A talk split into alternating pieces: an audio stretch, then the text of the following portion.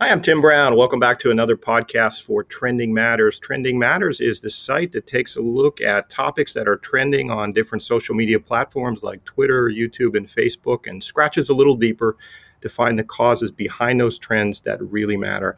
This week, I'm really excited to introduce a charity partner for Trending Matters. We're going to be supporting the very good work of the Delaware Boys and Girls Club.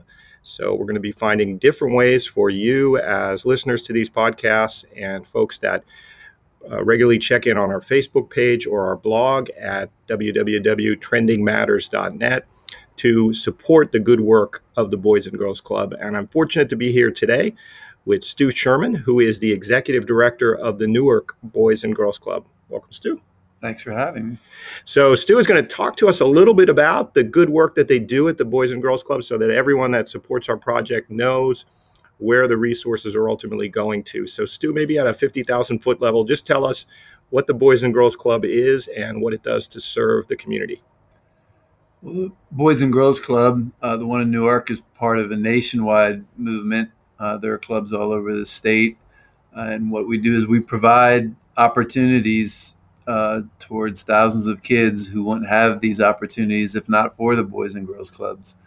And these opportunities are uh, educational, uh, they're prevention programs, they're recreational, they're social, cultural, uh, runs the spectrum of uh, programs that are designed for the thousands of kids, especially the ones that need us the most. Fabulous. And I know uh, you and I have talked before. I've had the good fortune to know Stu for a long time, and I know that you uh, you feel that the the young people that come to your club really uh, benefit from the programs there. Maybe you could tell me about some of the the individual examples where you've seen young people really flourish during the time they've been been coming to the club on a regular basis. Well, having been there 22 years now, that I'm starting to see the kids of my kids and so I'm at a point in my career and at a point uh, where the club's been around enough to where the kids who are now adults can tell us for themselves how much the club has meant to them. Uh, in some cases, uh, it's given them a place to go, especially when the um, place that they would normally have to go isn't a great option.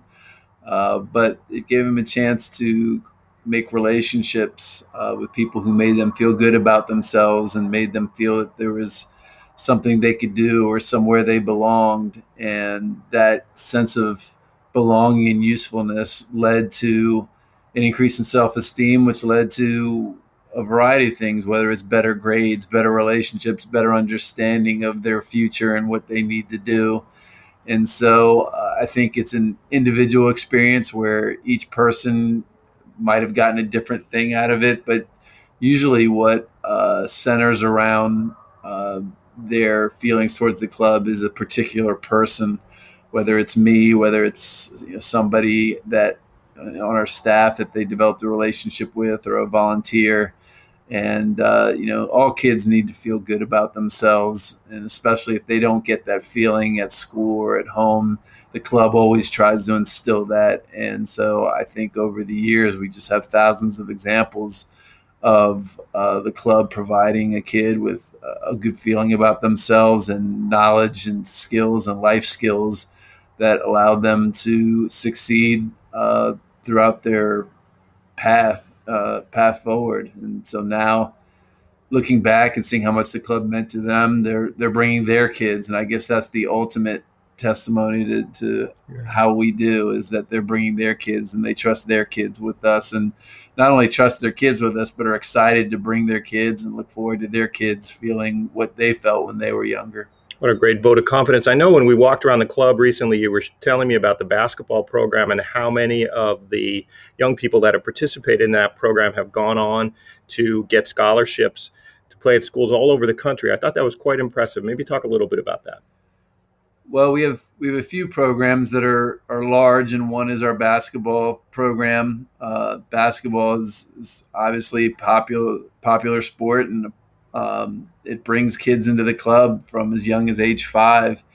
And we have you know a lot of kids through the years who learn to play at age five and develop friendships and develop relationships with volunteer coaches and staff and have stayed in the basketball program all the way up. And so we have uh, a year long program that includes a, uh, a, traveling team in the in the spring, not just a team, but about ten traveling teams, and the majority of those traveling teams actually at our club are girls teams, and so. Uh, our Lady Sharks program includes a lot of girls who used what we taught them at the club to get into college. Uh, and right now we're over 100. I think we're about 105. And I think, you know, maybe 20% of those girls had talent where they would have gone on to college with or without us. But I, I think a good 80% are in college because of the club and, and, and not just what they learned at the club, but we actually physically, you know, helped them with their application and drove them to their colleges and, uh, and and did in some cases what what a lot of people get out of their parents. You know, we were a parent to to a good number of those kids who were uh, playing all across the country, and and especially the ones who were playing in small schools. And I bring that up because they might not have realized, if not for the club, that they had an opportunity to play at a Division three school or at a community college, or even go to college at all. And so um, it, it run, we have we have some kids in, in Columbia, but we also have kids at Lancaster Bible, and so uh, we're particularly proud of, of how we've helped those number of kids get into school that, that probably didn't know or wouldn't have had the opportunity if not for being part of the Lady Sharks program.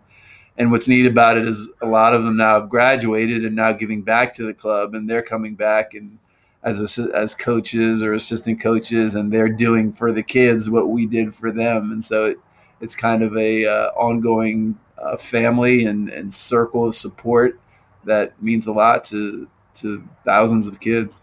Tell us about the economics of the club because one things we want to do is try and encourage people to support the cause so that you know through their purchases they can help us raise money for the club. So tell us about the dollars and cents day to day of trying to run an organization at large. So most boys and girls clubs uh, focus on families that need us the most that are in low income neighborhoods i mean most of them are physically located in those type of areas whether it's the inner city or poor rural areas or or what have you we we are in an area where uh, we're along a corridor of neighborhoods in need and uh, because of who we serve we, we can't charge a lot and so uh, whether it's after school care or summer camp or aquatics or athletics or tutoring uh, we can't charge a lot because we'd price our customers out. And so uh, what we charge doesn't come close to what it takes us to run a program. And so somebody's got to fill in the gap. And we rely on the generosity of our local businesses and individual donors and uh, volunteer projects to help us fill that gap because uh, without that, we couldn't do as much as we do. And so uh, we like to say because of the help of our friends and neighbors, we could do more for even more kids. Makes sense. Speaking of volunteering, my daughter was a volunteer at the club, participated in one of the programs to tutor mm-hmm. uh, young people, and I think that's another aspect beyond sports that that is just so important and and shows that people can get involved through volunteers uh, opportunities as well, right? There, there's no shortage of opportunities uh, to help and what we try and do is cater the volunteer experience to somebody's area of interest. Uh, so, you know, being a hotbed in the basketball community, you know, we need a lot of basketball coaches, but we also need a lot of volunteer help in, that some people don't think of. If, if somebody, uh, likes to landscape or, or, garden. You know, there's beautification projects at the club. If somebody likes to paint, we we have a large building that always needs painting. If somebody's proficient in data entry, there's no short of uh, grant reports and statistics and membership information that we could use some help uh, inputting.